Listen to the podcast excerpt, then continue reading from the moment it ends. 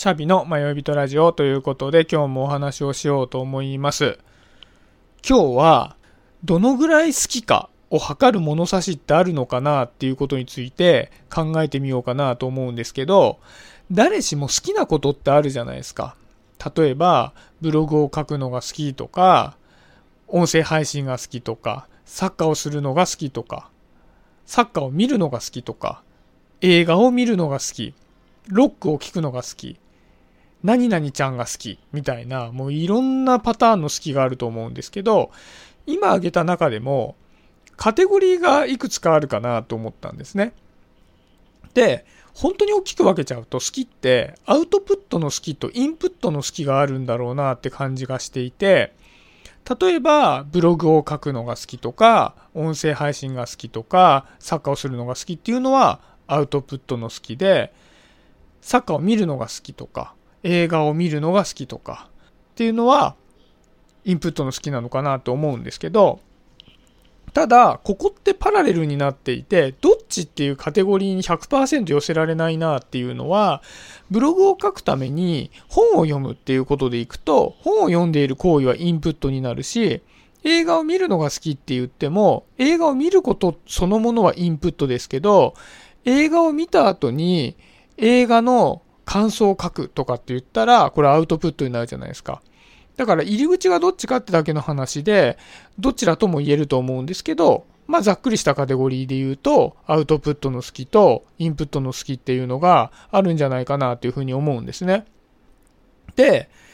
恋愛ってやっぱりその中でも格別じゃないですか。何々ちゃんが好きなパターンは。で、これっていうのは、インプトの好きとアウトプットの好きっていうのが、まあ、同じぐらいの強度であるから、これがまあ他の好きとは圧倒的に違う要素かなと思うんですよね。相手の雰囲気だとか性格だとか容姿が好きっていうのはどちらかというとインプットですけど、それを好きっていうのを表現する。気持ちを表現したりするものについてはアウトプットなので、まあ恋愛っていうのはね、アウトプットの好きとかインプットの好きっていう風にカテゴリー分けはできないのかなと思うんですよね。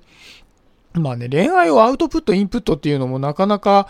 ね、無粋な話だと思うんで、まあね、ここについてはね、こういう分け方で掘り下げない方がいいのかなとは思うんですけど、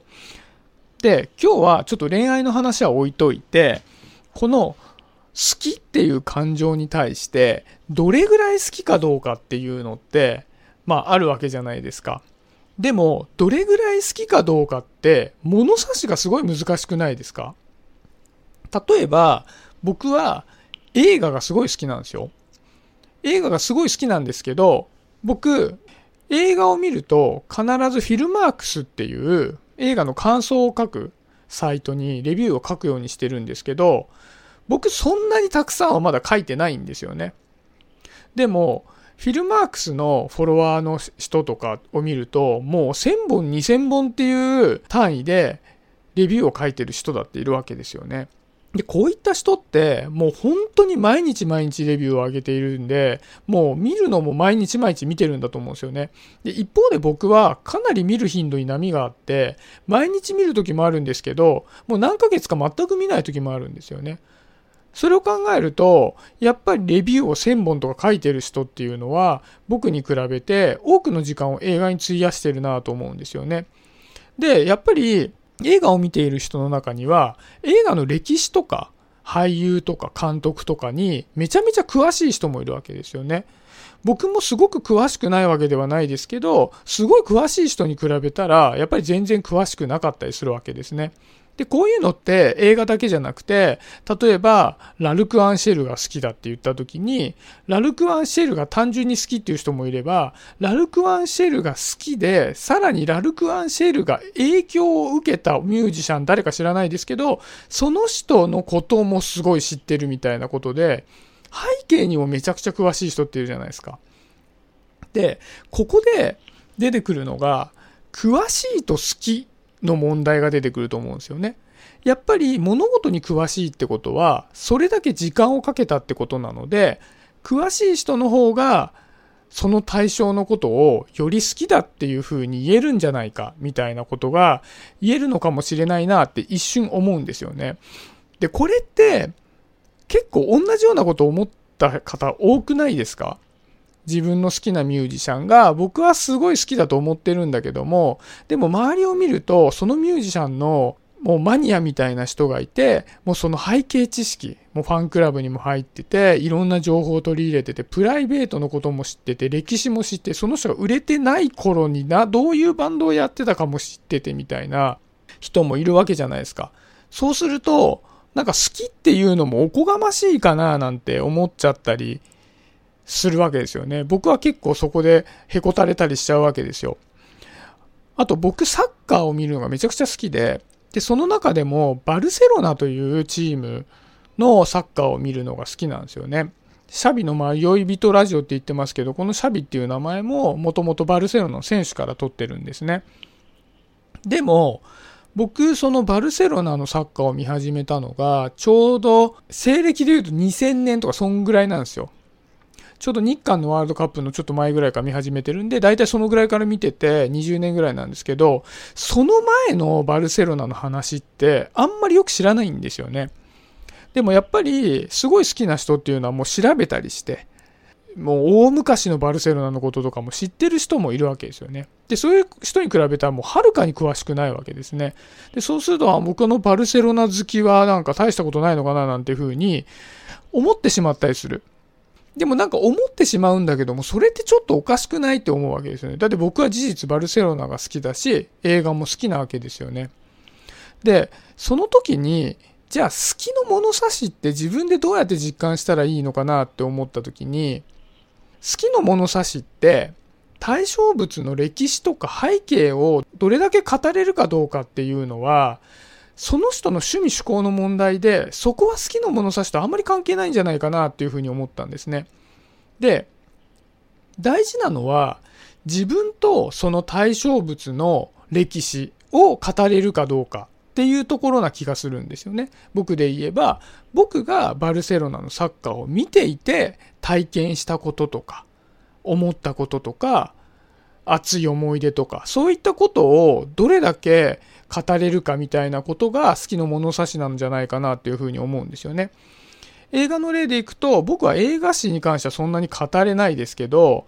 ある映画が自分にどのような影響を与えてくれたかみたいなことに関してはいくらでも語れるんですよね。で、語れるかどうかっていうと、まあ、言語化能力みたいな話になっちゃうんですけど、それはあんまり問題じゃなくて、それはなんか、その人の思考の仕方の問題じゃないですか。だから言語化ができたから好きかどうかっていうのは全然関係なくて、どれだけ熱く話ができるかどうか、それが相手に伝わらなかったとしても、熱い気持ちでこう語りたいっていう気持ちがあるかどうか、そこにこう裏付けとして思い出とか、その対象と自分の中での関係性みたいなものが出来上がってるかどうかっていうのがその対象物をどれだけ自分が好きかを測る物差しなんだろうなっていうふうに思うんですよね。で、これはインプットに限った話ではなくて、アウトプットに関しても同じようなことが言えると思うんですよね。例えば僕はこういうおしゃべりして音声配信するのすごい好きなんですよ。だから好きだって言いたいんですけど、別にただ僕が音声配信始めたのって1年半ぐらい前なんで、まあそんなにこう長い配信者ではないんですよね。ですし、じゃあその音声配信の過去の事情とかもあんまわかんないし、じゃあこれから音声配信どうなっていくのみたいなことを詳しくて語れるわけでもないし、なんかね、音声配信の設備とか、なんか今どういった状況になっているのかみたいな背景みたいなものに関しても、まあ、やる前よりはね、いろいろ詳しくはなりましたけど、そんなにすごくエンジニア的に語れるわけではないんですよね。でもやっぱり好きだっていうのは言えるんじゃないかなっていう感覚があると。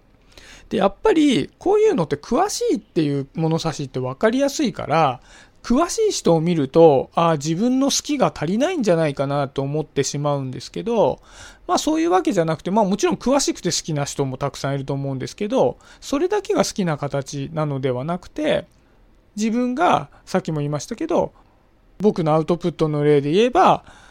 音声配信と自分の関係性音声配信を始めたことによって自分にどういった変化があったかとかどういった思い出があるのかとかそういったことについてどれだけ熱くなれるかみたいなことがその人の好きの物差しになるんじゃないかなっていうふうに思いました。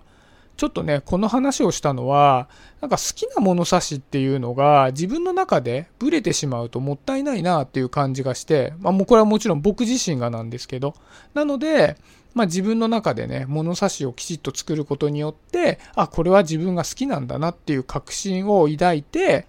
好きに邁進していくことができたらいいなと思いますし、やっぱりね、こう、詳しいっていう基準に惑わされてしまう人っていうのもいるんじゃないかなと思ったので、今日はこういうテーマを選んでみました。はい、そんなところで今日は終わりにしようかなと思います。今日もありがとうございました。シャビでした。バイバイ。